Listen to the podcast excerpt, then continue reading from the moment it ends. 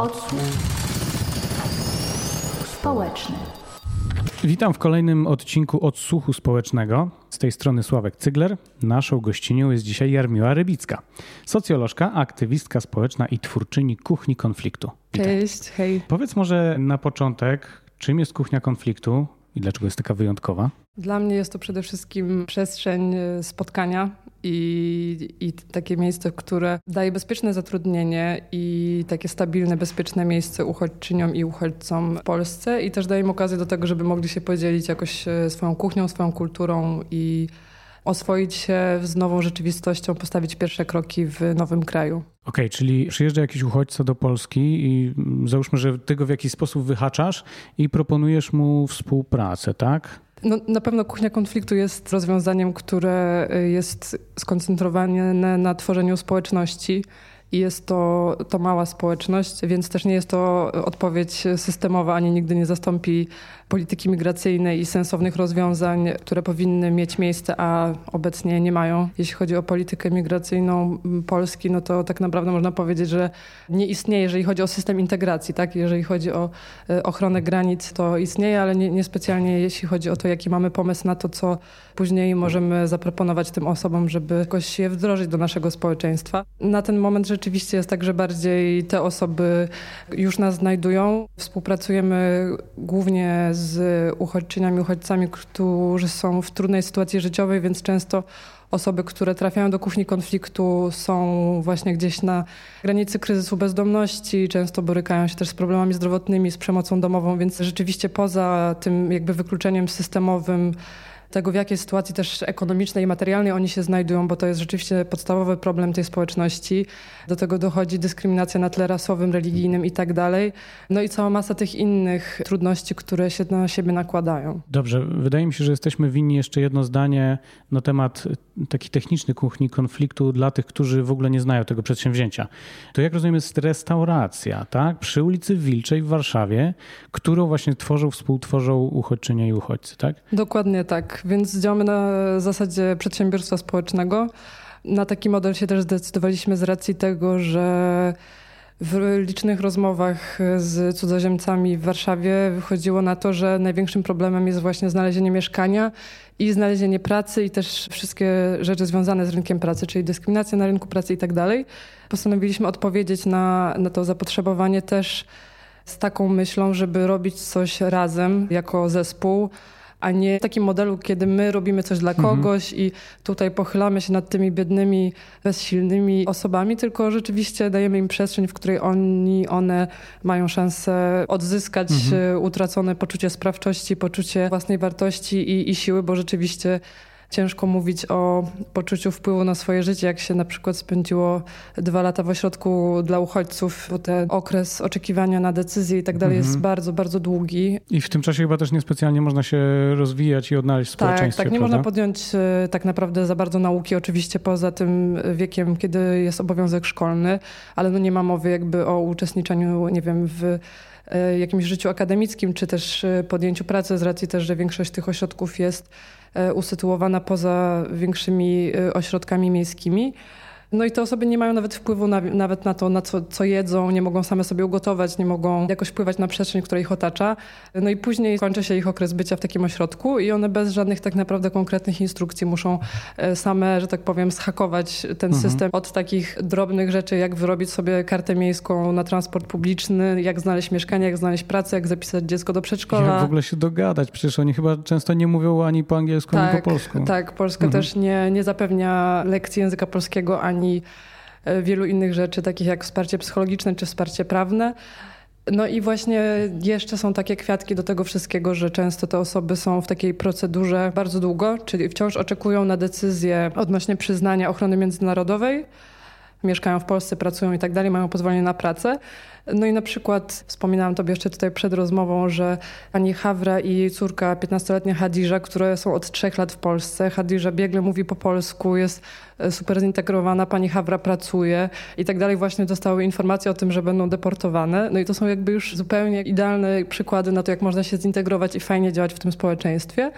No i one nagle jakby dostają taką decyzję. No i jest to tak naprawdę no, no, tragedia, już nie mówiąc o jakby powtórnej traumie i, i o tym, jak to jest po prostu straszne. Odsłuch społeczny. Okej, okay, czyli naprawdę można się wściekać na to, że nasz kraj nie jest przygotowany, nie wyciąga pomocnej dłoni do ludzi, którzy uciekają przed wojną, ale nie dość, że my nie mamy tego zorganizowanego, to my nawet możemy przeszkadzać tym ludziom w tym, żeby jednak tutaj się odnaleźli. Jeśli one już tutaj funkcjonowały w społeczeństwie, a teraz mają być deportowane, jakie są powody? No to jest skomplikowane, każda sprawa jest rozpatrywana indywidualnie, ostatecznie decyzję podejmuje Urząd do Spraw Cudzoziemców i zazwyczaj wynika to z tego, że ta konkretna sprawa, ten konkretny wniosek nie jest wystarczająco udokumentowany, czyli mhm. brakuje bardzo konkretnych dowodów na to, że tą osobę w jej miejscu zamieszkania oryginalnym czekają właśnie nieprzyjemności, tak? Czyli mhm. jeżeli ktoś nie ma tak bardzo prostego i dobrze udokumentowanej sprawy, to bardzo ciężko ten status uzyskać i tak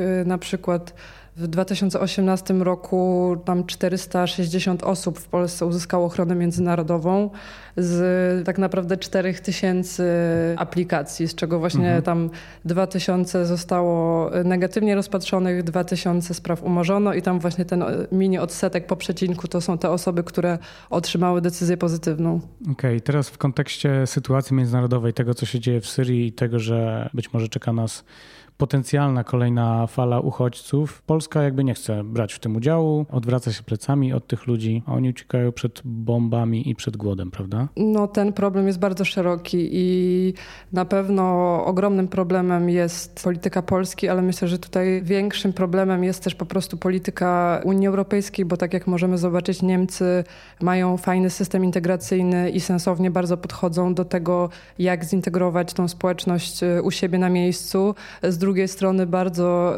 angażują się w to, żeby te granice Unii Europejskiej na wszelkie możliwe sposoby uszczelniać. I wydaje mi się, że no jest to bardziej skala europejska tego problemu i, i to, że Unia nie chce wziąć za to odpowiedzialności i odbiera tak naprawdę osobom no, prawo człowieka, tak? To jest prawo ubiegania się o azyl, jest jednym z podstawowych praw człowieka. A obecnie w Grecji właśnie grecka Straż Graniczna używa gazów łzawiących i, i też broni palnej w celu odstraszania osób, które jakby przypływają na, na wody mhm. greckie właśnie z tej części wód tureckich. No i jest to dramatyczne. Wszystkie rzeczy już w tej sprawie trochę mam poczucie zostały powiedziane, że trzeba mhm. otworzyć korytarze humanitarne, że polityka budowania murów i uszczelniania tych granic nie jest żadną odpowiedzią, bo to, jakie są tego konsekwencje, to kolejne kilkanaście tysięcy ludzi, którzy toną na Morzu Śródziemnym, a część z nas opala się na tych plażach i to jednak jest coś, co mi osobiście średnio pozwala spać. Oczywiście tak mhm. bez, bez przesady śpię dobrze, ale, ale bardzo mnie to porusza. No bo tu ewidentnie coś poszło nie tak. Jak my nawet w tych podcastach rozmawiamy o, o plakatach wyborczych, o wykluczeniu transportowym, o różnych rzeczach, które nam, społeczeństwom rozwi- rozwiniętym doskwierają, a w międzyczasie okazuje się, że my jakichś podstawowych lekcji nie odrobiliśmy jako ludzkość. Tak, no na pewno jest to ogromne wyzwanie i, i na pewno w kontekście też zmian klimatycznych ta sytuacja będzie tylko narastać, a na pewno nie będzie się zmniejszać, więc takie pójście w zaparte w tą politykę zamkniętej twierdzy, to i tak nie wyjdzie, więc mhm. i tak musimy szukać innych rozwiązań i jeszcze nawet wracając do skali Polski, to jak wyobrazimy sobie czterdziestomilionowy kraj i czterysta osób, które rocznie przyjmuje Polska, to to naprawdę jest taki ułamek. To nie jest coś, z czym my, czego my nie możemy udźwignąć. To nie jest właśnie ta przysłowiowa fala uchodźców. To jest po prostu garstka ludzi, którzy się aklimatyzują w nowym kraju, uczą się tego języka, pracują z nami. Też to, co my robimy w Kuchni Konfliktu pokazuje, że taki model bardziej wielokulturowy też może naprawdę sprawnie działać. No i też jakby założeniem tego, co my robimy, było to, żeby być trochę żywym przykładem, który będzie pokazywał, że większość stereotypów, które mamy na temat cudzoziemców, nie jest zgodne z rzeczywistością i, i z prawdą i każdy, każdy człowiek jest inny i, i wyjątkowy, często niezależnie od tego, skąd pochodzi. Okej, okay. Ile czasu istnieje Kuchnia Konfliktu? Zawsze, zawsze nie mogę się doliczyć, ale tak serio to myślę, że już cztery lata. Okay. Zawsze jestem w szoku, że to już tak długo, szczególnie, że zaczynaliśmy od wynajętej przyczepy mhm. gastronomicznej i to zrobiliśmy w szalony sposób w kilka miesięcy dzięki crowdfundingowi i, i aukcji sztuki i po prostu od pomysłu do tej takiej pierwszej realizacji było, no to było szalone. Okej, okay, a jak mówisz, my zaczęliśmy, to masz na myśli siebie i kilkoro uchodźców? Czy, czy ktoś jeszcze stąd jakby był zaangażowany w to? Na samym początku dużym wsparciem w tej działalności była Paulina i Maciek i mhm. jakoś trójkę to... to zaczynaliśmy, ale też Asia i Justyna z Baro Studio. Mhm. Tak naprawdę ten projekt nigdy by nie wyszedł i do tej pory myślę, że by nie, nie funkcjonował, gdyby nie ogromne wsparcie masy ludzi, którzy na różnych etapach nam pomogli i dzięki temu to w ogóle funkcjonuje i istnieje. Odsłuch społeczny. Dobra, właśnie. A jakbyśmy mieli podpowiedzieć sobie samym i ludziom dookoła, co my możemy tak na co dzień tutaj na miejscu zrobić, żeby jakoś zaradzić temu problemowi? Czy to muszą być rozwiązania systemowe? Ja osobiście składam się ku temu, że to muszą być rozwiązania systemowe, no ale na pewno to, co my możemy też w ramach dbania o te zmiany systemowe, jest wywieranie jakiejś presji na osoby, które nas reprezentują zarówno na poziomie samorządowym, ponieważ tak naprawdę nic nie stoi na przeszkodzie, żeby wdrożyć politykę miejską, Miejską, która by wspierała tą społeczność właśnie w ramach miasta i to jest coś, co jest jak najbardziej w zasięgu ręki Rafała Trzaskowskiego w, w kontekście warszawskim i też takie polityki są wdrażane w innych miastach, między innymi w Gdańsku. No i oczywiście na poziomie krajowym, czyli to najtrudniejsze wyzwanie, tak, no ale jakoś musimy o to walczyć. A na takim poziomie osobistym to jest duże wyzwanie. Na pewno są różne możliwości wolontariatu, między innymi w Fundacji Ocalenia. Możemy się zaangażować w uczenie języka polskiego albo w na przykład pomaganie w nauce, czyli takie korepetycje dla, dla młodzieży uchodźczej. Jeżeli chodzi o nas i o nasz kolektyw, no to na pewno dla nas takim najbardziej podstawowym wsparciem jest po prostu odwiedzanie nas na Wilczej i przychodzenie do nas zjeść i napić się spółdzielczego piwka i po prostu też się z nami spotkać. No i też my bardzo dużo potrzebujemy wsparcia takiego wolontariackiego z racji, że no jakby sam lokal gastronomiczny jest prowadzony przez fundację i poza tym, że jakby z osobami zatrudnionymi są uchodźcy, uchodźczynie, to też pomagamy szerszej społeczności cudzoziemców. No i tam jest mnóstwo rzeczy, które są potrzebne, zaczynając od tego, żeby komuś asystować u lekarza, komuś pomóc wypełnić P I T, z kimś pójść do urzędu, czy teraz pani z Tadżykistanu szuka jakiegoś używanego telewizora, bo właśnie jest tak, że rzeczywiście bardzo szybko jesteśmy w stanie się nauczyć nowego języka właśnie poprzez oglądanie bajek, czy nawet tych seriali po polsku. Więc tak naprawdę spektrum tych rzeczy, które są potrzebne, jest bardzo duże, od wsparcia poprzez nasze umiejętności, kończąc na jakimś wsparciu materialnym. Okej, okay, to jeśli potrzeba takiego telewizora, to gdzie rzucacie hasło o tym, jak się wbić? U nas w to... na, na Facebooku, na, na Kuchni Konfliktu. Mhm. No też na pewno Chlebem i Solą jest bardzo fajnym adresem. Oni też bardzo prężnie działają w, we wspieraniu i Fundacja Ocalenie, Stowarzyszenie Interwencji Prawnej. To są miejsca, w których ktoś chciałby się zaangażować, to warto się do nich odezwać. Okay, I a... do nas oczywiście. Mhm. A ile osób się w sumie przewinęło już przez Kuchnię Konfliktu? Mniej więcej? Tak bym powiedziała, że z czterdzieści albo pięćdziesiąt. I pewnie takiego. Różne są ich losy. Tak, tak. To jest właśnie coś, co też mnie nawet, muszę przyznać, bardzo zaskoczyło, że ten model, który jakoś no jednak został wymyślony koncepcyjnie i teoretycznie i takie było założenie, że on, on będzie działał tak, jak sobie wymyśliłam, a okazało się, że to rzeczywiście się udało. Też nigdy moim założeniem nie było to, że każdy cudzoziemiec, uchodźca musi być kucharzem i pracować w gastronomii i rzeczywiście to się udało w tym znaczeniu, że część osób po, po różnym okresie czasu, czasem to wystarczy pół roku, uzyskuje taką stabilność też finansową i też podszkolenie języka oraz takie właśnie, żeby uporządkować te pierwsze sprawy w nowej rzeczywistości nowego kraju. Mhm. I też te osoby często idą dalej. Właśnie Mohamed z Tadżykistanu teraz otworzył swoją fundację, swoje stowarzyszenie i też pierwszy kanał niezależnej telewizji na Azję Centralną, więc jestem z niego tak dumna i gorąco trzymam kciuki za jego działalność. Nastia pracuje w biurze pośrednictwa pracy, Hamza teraz jest tłumaczem z arabskiego, więc każdy idzie gdzieś tam ostatecznie w swoją stronę i też fajne jest to, że na pewnym etapie pojawia się właśnie przestrzeń, żeby się zastanowić, co ja rzeczywiście chciałbym robić, jakie jest marzenie, do którego chciałbym dążyć. Liza z naszego zespołu chciałaby założyć swój salon kosmetyczny. Na przykład Hava teraz rusza ze swoją mini firmą cateringową, z cateringiem czeczeńskim, która też z nami pracowała i właśnie idąc tym tropem, żeby wzmacniać społeczność cudzoziemców i ich pomysły na biznesy, powstał inkubator przedsiębiorczości uchodźców, uchodźczyń. To jest nowa rzecz i to założyła Ashoka. My też współpracujemy w ramach tego projektu i tam dziesięć pomysłów cudzoziemców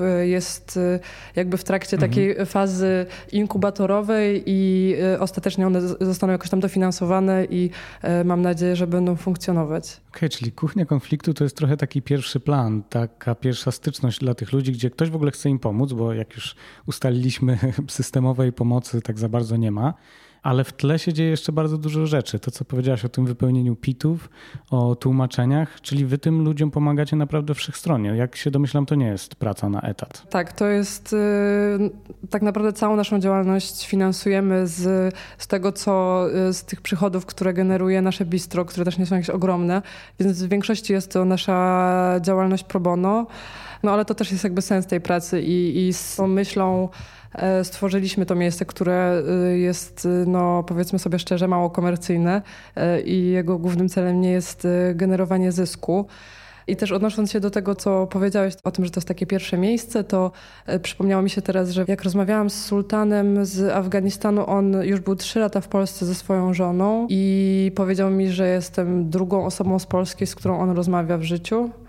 I, I ten poziom samotności i takiego zupełnego jakiegoś wykluczenia i odcięcia tych osób, to jest dla mnie też szokujące, że rzeczywiście można tak długo być w Polsce i rzeczywiście tak trudno załapać jakiś kontakt. I też często sobie pytają, no jak one mogą pomóc i że też jakby no nie mają styczności z uchodźczyniami, uchodźcami, no bo często te osoby też borykają się z takim wykluczeniem ekonomicznym, że one mają naprawdę no konkretny problem z zapłaceniem czynszu i tu mówię o czynszu wynajmu pokoju w Pruszkowie. No to nie są osoby, które my spotykamy w tych samych przestrzeniach. I mhm. myślę, że to wykluczenie przestrzenne też jest y, ogromne. Okay, y, bo wy najpierw założyliście kuchnię, później powstało stowarzyszenie czy fundacja. Rozumiem, że jakby ta cała działalność będzie się rozszerzać, tak? Czy właśnie poprzez fundację? Nie, nie wiem, co, co masz na myśli mówiąc rozszerzać, ale tak jak mówiłam, te początki były bardzo szalone, więc to najpierw powstało na mojej jednoosobowej działalności gospodarczej z racji, że to było po prostu najszybsze do załatwienia. W tym czasie czekaliśmy na rejestrację fundacji, co zajęło nam pół roku i obecnie działamy jako fundacja. I odnośnie rozszerzania, no to... Właśnie to jest pytanie, które też sobie zadajemy, bo teraz mamy takie, taką chwilę wytchnienia, żeby też razem sobie usiąść i porozmawiać o tym, czym dla każdego z nas w zespole jest właśnie kuchnia konfliktu, które nasze działalności są dla nas najważniejsze. Czy tak samo rozumiemy te wartości, które tak, bo to jest, staramy się być miejscem wolnym od przemocy, a z kolei i od dyskryminacji i też, też rozmawiamy o tym i to jest bardzo ciekawe z racji, że rzeczywiście większość z nas jest z innych kultur i bariera językowa i tak dalej. No i to jest bardzo ciekawy proces i też temu towarzyszy zastanawianie się nad tym, co dalej.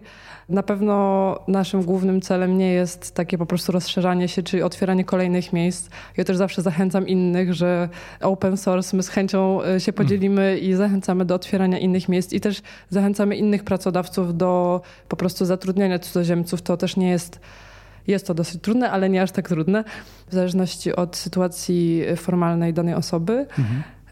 Jakie, jakie pomysły, wizje? Teraz rozumiem, A, wizja chcecie, tej chcecie to sobie uporządkować, mhm. tak? Tak, no, myślimy nad otwieraniem drugiego miejsca, z kolei mhm. też ta działalność taka restauracyjna jest bardzo angażująca i obciążająca i też no, nie da się zrobić wszystkiego, więc mhm. jesteśmy trochę w takim momencie decyzji, więc mhm. nie mogę jeszcze powiedzieć, jakie plany na przyszłość. Odsłuch społeczny. Jak to było na początku? Dlaczego poszliście w ogóle w tą stronę, żeby to była kuchnia, jakaś gastronomia? No jak teraz o tym myślę, to czasami łapię się na tym, co to była za nierozważna decyzja i że przecież nikt z nas nie miał takiego doświadczenia w prowadzeniu restauracji i, i tak ja wcześniejsze lata pracowałam w en dżi osach, w edukacji prawoczłowieczej i ze społecznością romską i z prowadzeniem restauracji to y, miałam niewiele wspólnego, tyle co y, na studiach dorabiałam jako kelnerka czy, czy na barze. Chyba wydało nam się to w pewnym sensie też jakoś proste i też, że to będzie coś, co ludzie o różnych kwalifikacjach i o róż, z, różnym, z różną historią będą w stanie do tego podejść. No i przede wszystkim to, że jedzenie i spotkanie przy wspólnym stole też może być i okazją do przełamania stereotypów, też okazją do zbliżenia się, zmniejszenia tego dystansu. często odpuszczenia jakiegoś lęku czy uprzedzeń. Ten lęk jest po obu stronach, jest to supernaturalne, tylko chodzi o to, żeby go jakoś oswajać. No i to też jest forma, że można się podzielić swoją kulturą i swoją historią. Ja wierzę w to, że przez jedzenie można opowiadać historię i, i to wielokrotnie też czułam w, w naszej pracy, jak właśnie Ayub z Pakistanu, mieliśmy jeszcze w wakacje taki tryb, że był tydzień na przykład pakistański, później tydzień irański, tydzień czeczeński i tak dalej. I to, jaką radość i dumę i wspomnienia w nim obudziło to, że on mógł się podzielić właśnie swoimi plackami pakistańskimi. I jeszcze właśnie specjalnie przyszedł jakiś gość, który kiedyś tam trzydzieści lat temu był w Pakistanie i przyszedł z nim porozmawiać i on mógł o tym opowiedzieć, o, o, o jakby o swoim kraju i tak dalej. I że ludziom to jedzenie smakuje i on jest dzięki temu jakby dumny i zadowolony. I, i że to jest taka sytuacja, w której on daje, a nie, nie bierze. I to też jest rzeczywiście niezwykłe i... Bo często są to osoby nawet zazwyczaj, które nigdy nie były kucharzami i często nawet nie gotowały, bo nie wiem, gotowała mama albo żona, albo po prostu gotowały tylko takie jedzenie domowe. I Hamza próbował odtworzyć przepis swojej babci, co się nam udało i on autentycznie był tak wzruszony i poruszony tym, jak spróbował tego dania, że to jest rzeczywiście ten smak, który on pamięta z Algierii. No to jest jakaś taka, nie wiem, sfera, która dla mnie jest taka trochę nie, niesamowita, nie do końca namacalna. Tak, no tutaj jest właśnie kilka wątków z tym jedzeniem. Z jednej strony, że to jakby łączy dwie strony, jest okazją do spotkania, jest jaką, jakąś, jakąś formą opowiadania historii, narzędziem edukacyjnym i też takim czymś, co łatwo się każdemu nauczyć i nawet przy tej barierze językowej jakoś nam to wychodzi, chociaż zdarzają się takie sytuacje. Próbowaliśmy też słownika obrazkowego, różnych, różnych metod ciekawych, innowacyjnych, ale zdarza się tak, że jedna osoba mówi, czy możesz przynieść paprykę, a tamta osoba przyno- przynosi mopa, bo inaczej zrozumiała, więc tak to gotowanie nie zawsze jest najbardziej efektywnym gotowaniem. Ale efekty, efekty są naprawdę niezłe. Okej, czyli po prostu odnaleźliście taki uniwersalny język. Nieważne skąd ludzie są, to przez to jedzenie się tak finalnie komunikujecie. No na pewno jest to intensywna wymiana pomiędzy na przykład kucharzem z Polski, a właśnie dziewczynami z Czeczenii, które pokazują kucharzowi z Polski jakieś ciasto, którego on nigdy nie widział mimo swojego wykształcenia cukierniczego, a on z kolei uczy je, jak zrobić krem różany i następuje taka wymiana też w ramach zespołu. To jest też fajne, ponieważ codziennie gotujemy coś innego. Dzięki temu ta praca nie polega na takim po prostu odtwórczym, codziennym powtarzaniu. Teraz obieramy ziemniaki, potem coś tam, tylko rzeczywiście jest ten element dzielenia się swoim pomysłem. No i takiego procesu kreatywnego, że te osoby z zespołu zawsze mogą dać coś od siebie, więc są też jakby aktywnymi twórcami i menu, i programu kulturalnego, i tego, jak to miejsce wygląda i jak funkcjonuje. Dobrze, czyli my w zasadzie przychodząc do kuchni konfliktu codziennie zostaniemy jakieś inne dania i możemy być pewni, że one będą z różnych, czasem trochę zaskakujących stron świata, tak? To powiedz jeszcze, gdzie was znaleźć, w jakie dni, o jakich godzinach? Wilcza sześćdziesiąt, cały tydzień, od godziny dwunastej do dwudziestej, czwartek, piątek, sobota do dwudziestej drugiej. No dobra, to jeśli ktoś zgłodniał, to zapraszamy. Naszą gościnią dzisiaj była Jarmiła Rybicka, twórczyni Kuchni Konfliktu, a ja zapraszam was na kolejny odcinek Odsłuchu Społecznego już za tydzień. Do usłyszenia. Odsłuch społeczny.